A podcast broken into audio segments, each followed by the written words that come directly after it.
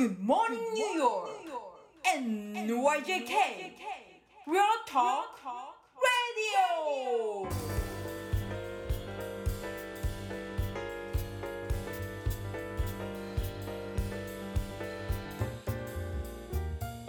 はい、皆さんおはようございます。田中慎太郎です。おはようございます。原隆です。はい、えー本日は12月の23日水曜日ですね。はい。はい、はい、水曜日。はい、ちょっとね、あのもしかしたらあの音が聞こえにくいかもしれないんですけども、そうですね。はい。ちょっと、はいあのセッティングがあの今回は悪いかもしれないですね。すごく原始的なんですけど、あのメッセンジャーですね、Facebook メッセンジャーで会話したものを、えー別のレコーダーで撮っているという。はい。なかなかの私 そうですね。なんか原始的なというか。はい、最新のオンラインのテクノロジーを使いつつ原始的な録音という。ということですね。はい、まあ、はいすみません、私の PC のセッティングができてなくて。いえいえいえいえはい、はい そうでもね高橋さんまああの 3, 三週間2週間ぶりですか？二週はい、そうですよね。はいはい。で前回からねあのギャラリーの方であの絵をあのそうですねねそういう話をしててあとまあこの間はあの、ね、コンサートで実際にき音を聞いてすごい衝撃的でしたみたいなう話をん。しましたけど、まあそうこうしてるうちにもう本当に年末になってきまして。そうでね。ですね。でまあ新しいことはあまりなくて、まあ C まあ、PC を買っては見たもののそれがまだセッティングできてないっていうこともありまして。うんスタジオがちょっと散らかっててまだ散らかりが片付けられてないっていうのはあまあ第一の理由なんですけれど、うん。はい。そうでもなんかこうスタジオってアーティストのスタジオっていろいろこうね雑然と物が置かれてるイメージですけど。そうですよね。あの雑然としてても、まあ、機能的にちゃんとあの組んであればいいんですけど今の私のところの状態は雑然というよりはただこれ散らかってるだけじゃんっていうのが あのあって獣道がこう二二股に分かれてるぐらいしかないのであの古典の後にこう大きい作品が帰ってきてはいはでい一つはあのニュージャージーの方のあの法律事務所のところで飾ってもらってるんですけど、うん。まあまあ、あと他に残ってる作品を片付ける場所っていうかあのしまう場所が足りなくてそれをここから改造しなきゃいけないので、うん。あのそれを年末にやろうかなと思ってましてうん。でそうするとパソコンとか置く場所の配置も変わるかなっていうのがあってうん。そこまでまだいけてないところなんですよね。うん。作品が大きかったですもんね。あのそうですね。意外と大いきいのであの皆さんのね割とあのブルックリンとかでスタジオ持ってらっしゃるとかの方もあの、まあ、どうかわかんないですけど作品人の作品によってみればちゃんとスタジオのところにちゃんとストレージのスペースも作ってとかうん。あのあると思うんですけど僕の場合やっぱアパートの中なのでうん。あのまあ、えーいわゆるここはなんだろうリビングに当たる部分のパートをスタジオとして改造してて丸々一つなんですけど。も、棚をまあとにかく作ってなるべく表に見えるところではあの作品を制作する場所に当てたいんですけどうん。何せ僕はあの物を捨てれない人で昔から。うん。捨てれない上に本当に拾ってくる人なので、うん。あの物が余余ってるっていうか有り余ってて。あいますよね。そういう人ね なんかこれは使えるなと思って取ってあったりとかあのまあ、それこそ本当に拾ってきたりとかもしちゃう人なんですよ。あでそれででもそういう中でいろいろこう棚作ったりなんだして改造したりあのいろいろ家具家具的なあの台作ったりとかす自分でも全部やってしまうんでなんかそういうのを材料にできるなと思ったりとかで取ってあったりとかもするものもあって、うん。なるほどねはい、でだからこの今年はちょっとあのあのちょっとあの気を入れて捨てるものは捨てないとなと思ってるところなんですよね。うん。でも作品はね捨てられないですからね。ああそうですよね、はい。うんだから売れれば一番いいんですけど なんか売れ残りがいっぱいありますからね。はい。なるほどね。なんか例えばその今おっしゃってたようにこうなんか事務所に飾ってもらうとかなんかレンタルっていう方法もあるんですか？あありますよ。あのありましょうっていうかあのまあまああのお願いして飾ってあるところもあもう一つある。あの不動産関係のところのオフィスとかに近所のうん。飾ってあるところもあってうん。でまあ今もう一つの契約をしてるところはレンタルをしてる会社アートのレンタルをしてる会社が立ち上がってそれの契約をしてるんですけども、まあ、そこは絵が実際は動かないと絵が動かないんですけどうん。あのそうですねロッカーの会社で飾っていただけるのであればあのね貸し出しとかとかっていうのも考えてはいますけど。うん。全然あれですよね個人でも OK ですよねあもちろんそれははい当然 OK ですね。うん例えばでもそのじゃあ個人であの、はい絵を飾りたいからレンタルしたいっていう場合ってなんかまあいやらしい話ですけどおいくらぐらいからなんあですか？の例えばまあ大きさによってですけどあの大きさつまり大きさでよってっていうのはつまりもちろん売り価格があるわけですよね。うんでそれによってあのそれの何分の1を払っていただくとかって話になっててうん。で、まあ、これは僕が自身でこうあのまだそういうことをやってないからあのはっきりは今言えないんですけど、うん。例えばそのレンタルの会社で行けば例えば月々小さい作品で行けば月々38ドルとかかな？小さい作品だとどのぐらいのサイズなんですか？えっとワンフットスクエアみたいなとかですかね。うん。ワンフットスクエアとか、はい、そのぐらいの小さい作品ぐらい。まあ、ちょっとあのーちょっとした通りあの通る壁のところに飾っていただけるような作品とかですか、それがまああのえー、そういう値段設定があって。でそれで毎月はもちろん払うんですけれどで例えばさ何ヶ月かして本当にこれ気に入ったから実は買いたいっていうのの逆に積立金にもなるみたいな。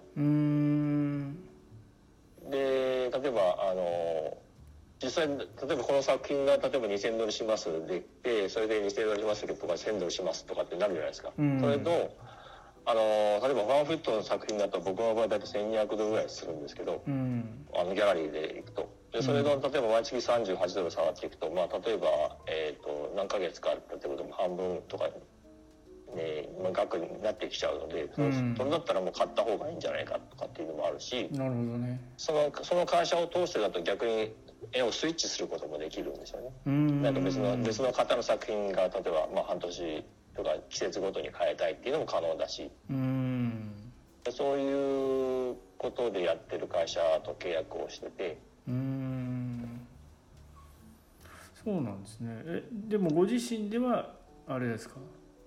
まだそれを事業としては自分ではやってないので。まあでも運搬とか大変ですもんね。そうですね。運搬とか例えばにあの僕の場合日本画作の作家ですけどうん。ですけどそのあの会社はアクリルを使った作品を出してるんですね。やっぱり保険とか、えー、とレンタルで帰ってきた時に傷ついてたりするとやっぱりあの問題が多くなるのでうん。日本画ってやっぱり少し傷つきやすい部分もあるんですね、うん。だからこの辺はちょっと考えて、えーアクリルで傷つきにくい作品の方をそちらのレンタルに出してて、うん。なるほどね。でもねやっぱこれだけこういう時期が長くなると絵を飾って気分を変えるとかもありですよね全然ね。そうだと思うんですけどね、うん。それこそ本当に Zoom の会議の後ろにでもちょっと新しい別の絵が買ったりとか、まあそういうなのであのね気分をちょっと変えていただくっていうのもありかもしれないし、うん。ちなみにでもその高橋さんの作品をじゃあレンタルしたいなって言った時はどこに連絡すればいいんですか？あのキュリキュリナっていう会社なんですけどあのコロンビア大学のあの、まあ、学生だった人がスタートアップしたあの会社で去年っていうか今年だったのかな？あのできたばっかりなんですよ。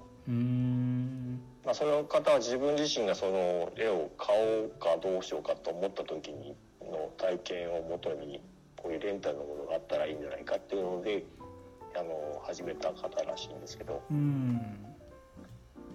それで、まあ、結構作家さんはいろんな方が選べるんですけど、うん。僕だけじゃなくもちろん、まあ、100人ぐらいいるのかなわかんないですけど。割とニューヨーク県内に限った話の会社なのでまだ。うんだから割とローカルのアーティストをサポートするしていただくにはあのいいところじゃないかなと思ってます。でもそれでそのあじゃああの今部屋の中にある大きな作品をがそこに行くことではないんですか？その大きい作品はちょっとまだそこにはあの出してないですね。借りることで部屋が片付く あーまああの小さい作品がなくなるのはなくなるかもしれないですけど、うんこの大きい作品はちょっと多分そこまでいかないかもしれないですね。はい。いやなんかちょっと一案ある一案になるのかなと思ってたんですけど部屋片付けそうですね。あのでもまあもともとこのあの今メインで使ってる棚っていうのがあって、そこのまあそれをちょっときもうちょっと機能的にしたいなとはずっと前々から思ってたんで、うん。それをやるのにちょうどいい機会かなと思って、なるほどね。えその棚のベースとなっている台があるんですけど、はい。それは実はアパートのドアなんですよ。はいはうちアパートここのあ僕の借りたところのアパートの寝室に行くところのドアがまあ前からちょっと邪魔じゃ邪魔だったんですけど、いはい。それを取り外してみたもののこの棚じゃあこのドアをどうしようかなと思ってじゃあこれこれじゃあ台にしようと思ってテーブルにしてしまって。えでそのテーブルができてじゃあこの上に棚作ろうかなと思ってですねくくりあの作り付けの棚にしてしまったのででそれを今度はちょっとかもうちょっと改造して逆にたわんできちゃったので 重さで。これ戻せなくなるなと思ってこれをひっくり返さないとと思って。ー、あ ひっくり返して今度はもうたわみを元に戻そうかなっていう。あなるほどね。で下にちょっとこう支えの板をあの木を入れつつん。戻してって言ってそれでうん改めて棚を作り直そうっていうそれがこう年末に向けてのあの計画なんですけど。ね。なるほどですね。そうでもなんかあの想像がつかないですけどね。その獣道とかね。そうですね。なんか多分普通の人では想像つかない状態だと思いますけど。はい。あのそうです。え作品作るのって意外とこうあの動きが大事でなんか、うんしまってるところがあって例えば次に作る作品があってで例えば紙紙をしまってる場所とか、はいはい。あの布があるところとかあとあとパネルがあるところとかっていうなんかこうフローがちゃんとできていると動きやすいんですよね。うん。絵の具がここにあってとかっていうの。もちろんいろんな仕事でももちろんそうだと思うんですけど、うん。コピーマシンがここにあってここにパソコンがあってこっちにあのなんかあの水場があってとかっていう、まあ、そういう流れをちゃんとあの考えて作ってやれば割と狭いところでも動きやすくなるんじゃないかなと思っててで僕はその自分の作品作る以外にもそうやって人の作品のあの手助けをすることがあたまたまたあのたまたまあのそういうお話があったりとかして。あのあるんですねでそのプレストンの場合は自分が直接自分が行くんですけど、うんそれ以外にも自分自宅に私のところにあの作品が持ち込まれてうん。それのサポートをするというかあの紙に書いたものとかいろんなものをあのキャンバス仕立てにするっていうようなことをあの下請けでやってて。うん。で、まあ、日本でいけば裏打ちっていうふうに言われる作業と似たような作業になるんですけど。うん。あの、まあ、紙にかいあの作品書いてあるけどもそれをなんかどうにかキャンバス仕立てにしたいというふうに言われて、まあ、後ろにこうサポートの紙を貼り付けて、うん。でさらにかあのキャンバスに貼り付けて木枠をそれに合わせて作ってあの貼るっていう作業なんですけど、うん。その場合は結構大きい作品がたまることがあってうん。それのための真っ平らな台が必要なんですね。うん。結構それをパネルで作ってそれをそれをまたその、まあ、壁みたいなでかいパネルなので、うん。それを逆にあの置いとく場所を常にキープしとかないといけないので、うん。それを壁をあの壁として使いつつ使う時にはそれが台にならないといけないっていうようないろんなこうトランスフォームしなきゃいけないあうん。のスタジオになってしまうんですよ。まあまあなので限られそれを考えて、ね。あの棚とはい棚と台とうまくこう機能的に使えるように作り変えるっていうのが一つのあの、まあ、目標ですね。うん。じゃあ次に利用するのはトイレのドアとか？トイレのはだったらちょっとねあのあれですよね。お客さんもあのなかなか 来れなくなりますからね。あまあそうでです寝ね室そうです寝室のところはとりあえずカーテンみたいなあのあので仕切れますけどとりあえずはあトイレは一応ねカチャッと閉まるようにしておかないとなとは。外せるドアないですもんね。実はあ関とはないんですよ。トイレのドアしか残ってないんですよね。玄関玄関ダメなんですか？あ玄関はありますよ。はい。玄関はありますけど。はい。あとはあのストレージに行くドアですかね。はい。まあまあでもそんなドアばっかり使ってもね。そうですね。はい。なかなかでもそうっすよね。なんかやっぱり僕は本当逆にあの物を置くのがあんまり好きじゃないのであ本当に最低限のもので作業したい人間なんですよね、ーあーいいですね、うん、だからあのなんて言うんだろうな。まあまあもちろんねこう込み入ったことをやるわけじゃないんで僕の仕事は大体においてあ。まあパソコンであのっていう感じなんであれですけどやっぱり絵を描くなりそういうねあの作業するのってまたちょっと違いますもんね。そうですね、うん。絵の具がまずやっぱり多いしうん、パネルはパネルで結構場所取りますからなかなかそうですよね。でもなんかこう引っ越ししたりとかその引っ越しはもうもうか頭に今のところないですね、うん。もうこれを動かすとなったら本当にひ引っ越し作業するだけで1年かかるんじゃないかって思うぐらいなんかあそんものがありますからね。あるんですか。はい。なるほどね。いやなんかね聞いてるともうそれこそあの広いスタジオみたいなところに移った方が作業しやすそうにも聞こえますけどねまあそうですよね。そういうところが手に入れば本当に夢みたいですけどなかなかそこまで資金がないですからうね、ん。それでいてあと例えばいろんな一つのデザインとか頼まれてプロジェクトをやりやるとそれだけでペンキとかなんとかが一つの段ボールとか増えちゃうんですよね。うん。色をあの的確な色を探すだけで結構ペンキのサンプルとか買っちゃうんでうん。混ぜたりするのに。だからこれまあそういうプロジェクトがあるたびにそういうなんかものが増えていっちゃうんですよね。なるほど。なんだかはい。まあでも仕方ないですよね。仕事そうですね。それが仕事ですからね。ね。仕方ないんですけどなるほどね。ねだからまあそれをうまく活用する方法さえあのちゃんとできればあとはまあうん。本当にこれはいらないなっていうものをなんですかねあの K, K, K マリさんの方式でときめかなければ捨ててしまうっていうのをやれればいいんですけど、うん。はい。なるほどね。まあでも物捨てるのはね僕は結構物は捨てたがりですけど本とか捨てられないですね。ああ本とかたまりそうですね慎太郎さん。だからなんか本当にあの引っ越しのたびに捨てたりとか誰かにあーはいはい。あでも捨てることはないか。誰かにあげますね。本まあ本棚とかも結構なんか結構あれですかね。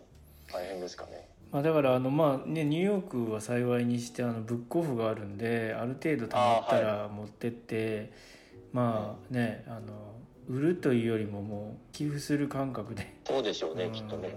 そんなにお金にはならないかもしれないそうなんですよねだからまあ極力ねあのデジタルで本は買うようにしてましたけどやっぱりそれは それでなかなかやっぱ違うものなんでそうですね紙で物があるっていう本はやっぱり違うなかなかねそこは難難しいですよね。ですよね。うんある程度電子で読んでとかまあ、漫画とかは結構電子でいいんですけどやっぱり込み入った本とかになるとねちょっとこう電子でだと例えば買っても結構読めてない本とかもあって、なんかやっぱちょっとこう読み進みが遅かったりとかあなるんですよね。だ場所は取らないけどっていうところはちょっとまあそこら辺ちょっと葛藤はありますね。うんああそうですようね、ん。僕本はまあ大学の時とか昔東京にいた時はまあまあちょっと持ってたんですけどやっぱり日本出る時にかなり処分して画集もその時に結構捨てたものがあってうん。それはなんか逆に今思えば残念でしたね。なんかうん。今はあんまりなかなかないようなものを手手放してしまったりとかして、うん。うん、まあねちょっと捨てられはしないですけどね。はいはい。僕もサンフランシスコにいてあのニューヨークに移ってくる時にやっぱ持ってこれないので本当に大切な本だけ。持ってきてですけど他は本当友達にあのあげたりとかうん。でも結構なんか引っ越しのたびに友達に来てもらってあげてるんでもういらないなって人ばっかりですよほどなるほど。であとは、えっと図書館に持ってって引き取ってもらったとかもありましたね。ああなるほど。そういうのを受け付けてくれるんですうね、ん。なんかそんな感じでしたかね。うんでもいもやっ自分がこだわるところのものっていうかあのそれって結構気になるところがあるしね。やっぱりもちろんもうやっぱり僕としてはやっぱり絵とか画材の道具とか、まあ、きやっぱりこだわって捨てれ、うん。もちろん捨てれないですし、うん。あの商売柄というか。ででも逆にこだわってないものはもう全然こだわらないとかってもあるし。うんうんぱり新沢さんは物書くとかねいろいろあるから本とか文字に関することはなかなか結構こだわるんだろうなと思いますけどね。あとはなんかねあのそんなに面白くなかったけど想定がいいとかいうので撮っておいたりねああはいはい。あ想定デザインは結構面白いですよね。結。構マニアなんですよねその辺もなるほど。その辺もまた面倒くさいですよねうんそれはそうなるとちょっと捨てられないですね本当に。想定がいい本でで衝動買いしてしまったりとかね。うんなんかやっぱこうありますよね。昔はよくレコードとかもねジャケ買いしたりとか。そういうのですよね。もう本当ありそういうますよのですよね。ねうん。とは言ってもちょっと僕も本を片付けないといけないので僕もそうですね。年末は片付けですかねそうすると新太郎さんまた読んじゃうじゃないですかなんか可能性はありますけどね。はい。ずっとあのねこの間からのパソコン内のあのああ昔のインタビューとかをやりつつ結局上げてるとかねありそうまですすね。そうなんですよ。読んじゃうんですよね。ダメですよ読んじゃいますよね。引っ越しとかの時もやっぱ本当にね昔のもの出てきたらあーとかって言って時間止まっちゃいますからね。ったなみたいな。ねありますよね。まあまあでもそれを抑えつつねやらないと片付かないですからね。そうですよそこを抑えないとダメですよね、でああここ探してたのがここに今出てきたとかって言って結局またどっか行ってしまう そういうふうにならないとしないとダメですね。まあちょっとじゃあ年末はお互い片付けに片付けです一生懸命やりましょうということですかね。そうですね。はい。という感じでそろそろお時間ですね。あはいはい。では皆さん良い一日をお過ごしください。良い一日をお過ごしください